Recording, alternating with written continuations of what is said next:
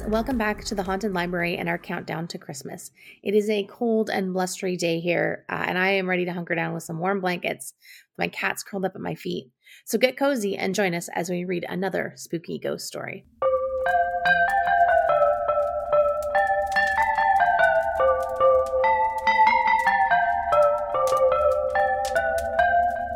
The Weird Violin by Anonymous. The great Polish violinist S was strolling aimlessly about the town on a sunny but cold afternoon in November of a certain year. He was to play at night at one of the great concerts which made the town so musically famous, and according to his usual custom, he was observing passers by, looking in shop windows, and thinking of anything rather than the approaching ordeal. Not that he was nervous, for none could be less so, but he came to his work all the fresher for an hour or two of idle forgetfulness, and astonished his audiences the more. Turning out of the busiest street, he ambled into a comparatively quiet thoroughfare, and throwing away an inch of cigar end, produced a new Havana, lighting up with every sign of enjoyment. Now, it was part of his rule, when out on these refreshing excursions, to avoid music shops, and he had already passed half a dozen without doing more than barely recognize them. It is therefore very remarkable that, walking by a large music warehouse in this quiet thoroughfare, he should suddenly stop, and after remaining in doubt for a few moments, go straight to the window and look in. He had not seen anything when he first passed, and indeed he had merely ascertained out of the corner of his eye that one of the forbidden shops was near. Why then did he feel impelled to return? The window was stocked, as all such windows are, with instruments, music, and such appurtenances as resins, bows, chin rests, mutes, strings, bridges, and pegs. An old Guarnerius, valued at several hundred guineas, lay alongside a shilling set of bones and a flageolet, an ocarina, and several mouth organs were gracefully grouped upon a gilt edged copy of Elijah.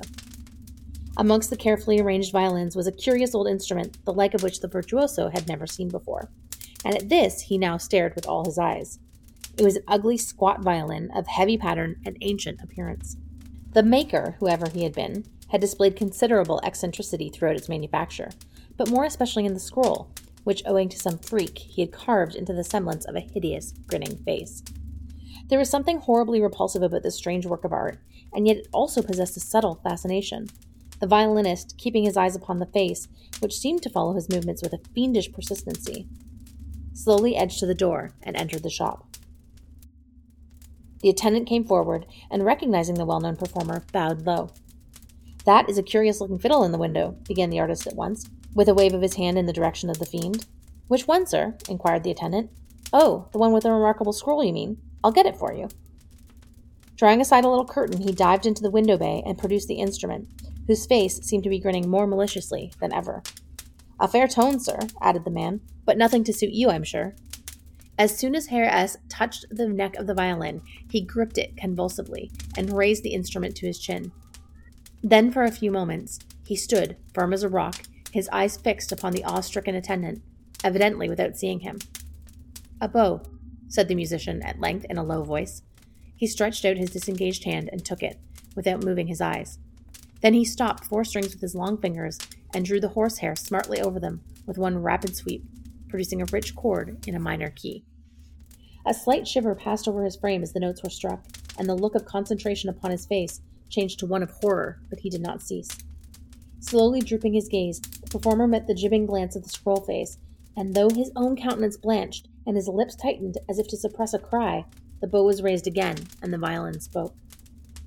Did the demon whisper to those moving, nervous fingers?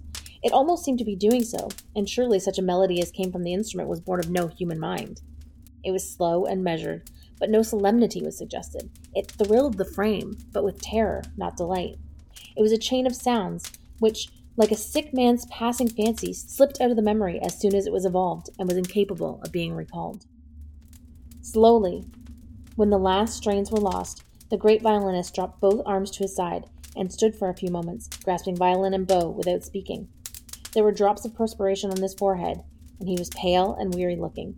When he spoke, it was in a faint voice, and he seemed to address himself to something invisible. I cannot endure it now, he said. I will play again tonight. Do you wish to play on the instrument at this evening's concert, sir? inquired the dealer, not without some astonishment at the choice, much as the performance had affected him. Yes, yes, of course, was the reply, given with some irritability, the speaker having apparently roused himself from his semi stupor.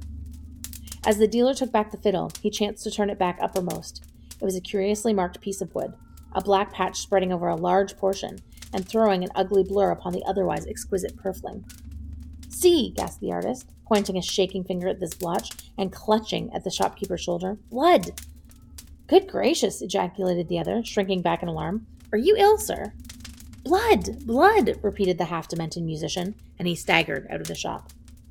It was night, and the concert room was crowded to excess. The performers upon the platform, accustomed as they were to such sights, could not but gaze with interest at the restless sea of eager, expectant faces which stretched before them. That indescribable noise, a multitude of subdued murmurs, accompanied by the discordant scraping of strings and blowing of reeds, was at its height. Now and then a loud trombone would momentarily assert itself, or an oboe's plaintive notes would rise above the tumult, and in short, the moment of intense excitement, which immediately precedes the entrance of the conductor, was at hand. Suddenly, the long continued confusion ceased, and for an incalculably short space of time, silence reigned. Then a storm of deafening applause burst forth. Necks were craned and eyes strained in vain attempts to catch an early glimpse of the great violinist who was to open the concert by playing a difficult concerto of Spohr. It was noticed that as the virtuoso followed the gray haired conductor to the center of the platform, he was unusually pale.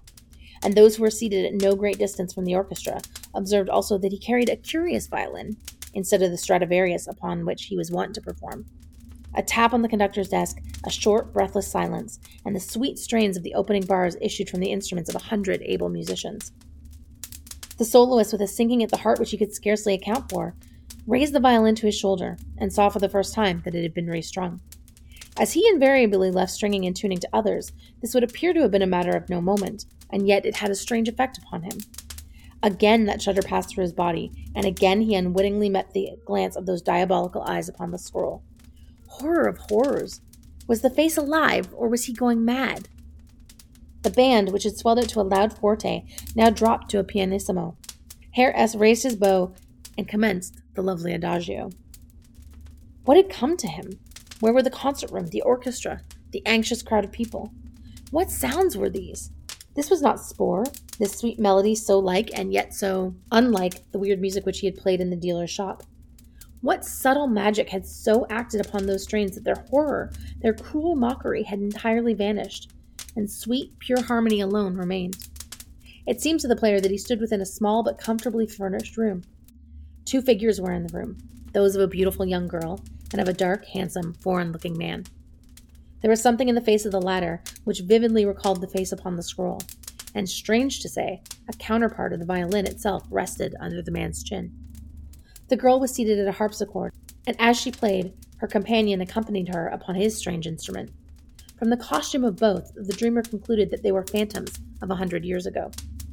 Ernestine, the man was saying in a low voice as he passed his bow over the strings, Tell me tonight that you have not dismissed me forever. I can wait for your love. It is useless, replied the girl. Oh, it is quite useless. Why importune me further? I could never love you, even if I were not already promised to another.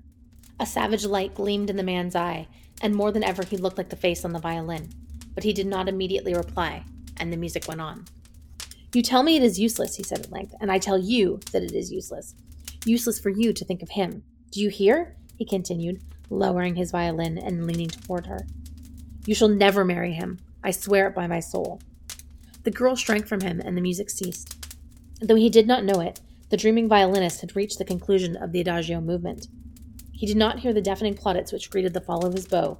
He knew nothing of the enthusiasm of the orchestra or the praise of the conductor. He heard no more music. Look, what is this? The girl has seated herself upon a couch, and her lover, his violin still in his left hand, is kneeling at her feet, passionately imploring her to listen. She expostulates for a while, then repulses him and rises. A malignant fire darts from the furious foreigner's eyes. Something bright gleams in his hand. He rushes forward, raises his arm to strike. The presto movement had commenced, and an extraordinary circumstance soon made itself apparent to the audience. The violinist was running away with the band. Greatly to the horror of the conductor, the tempo had to be increased until a prestissimo was reached. Still, the performer was not satisfied. There seemed no limit to his powers tonight. His fingers literally flew up and down the fingerboard, his bow shot to and fro with incredible swiftness, and yet the music grew quicker, quicker, until the unhappy conductor, who with difficulty pulled along the toiling band, felt that a fiasco was inevitable. On, on rushed the fingers on the bow, faster and faster still. A few of the bandsmen fell off from sheer exhaustion and stared, horror stricken, at the mad violinist. Some of the listeners rose in alarm, and many were only detained by extreme anxiety from bursting into loud and frantic applause. Suddenly, with the loud snap of a string, the spell was broken. The orchestra, unable now to proceed, stopped in utter confusion, and a loud sigh of released suspense went up from thousands of throats. Then the whole mass rose in sudden horror as the violinist dropped his instrument with a crash upon the platform, stared wildly around, clasped a hand to his side, and with a strange cry fell to the ground, insensible. For weeks, the great violinist lay between life and death. Then nature reasserted herself, and he recovered.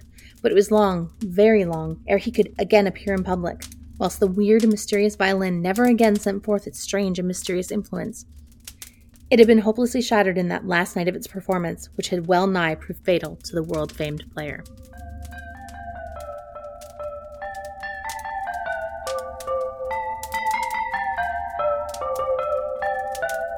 Thank you for joining us today. We'll be back tomorrow with one last scary ghost story before Christmas. In the meantime, you can catch us on Twitter at Cat Scaredy and on Instagram at Scaredy Cats the Podcast. Subscribe wherever you find podcasts, and don't forget to let us know what you think by leaving us a review. Until next time, stay scared and stay festive.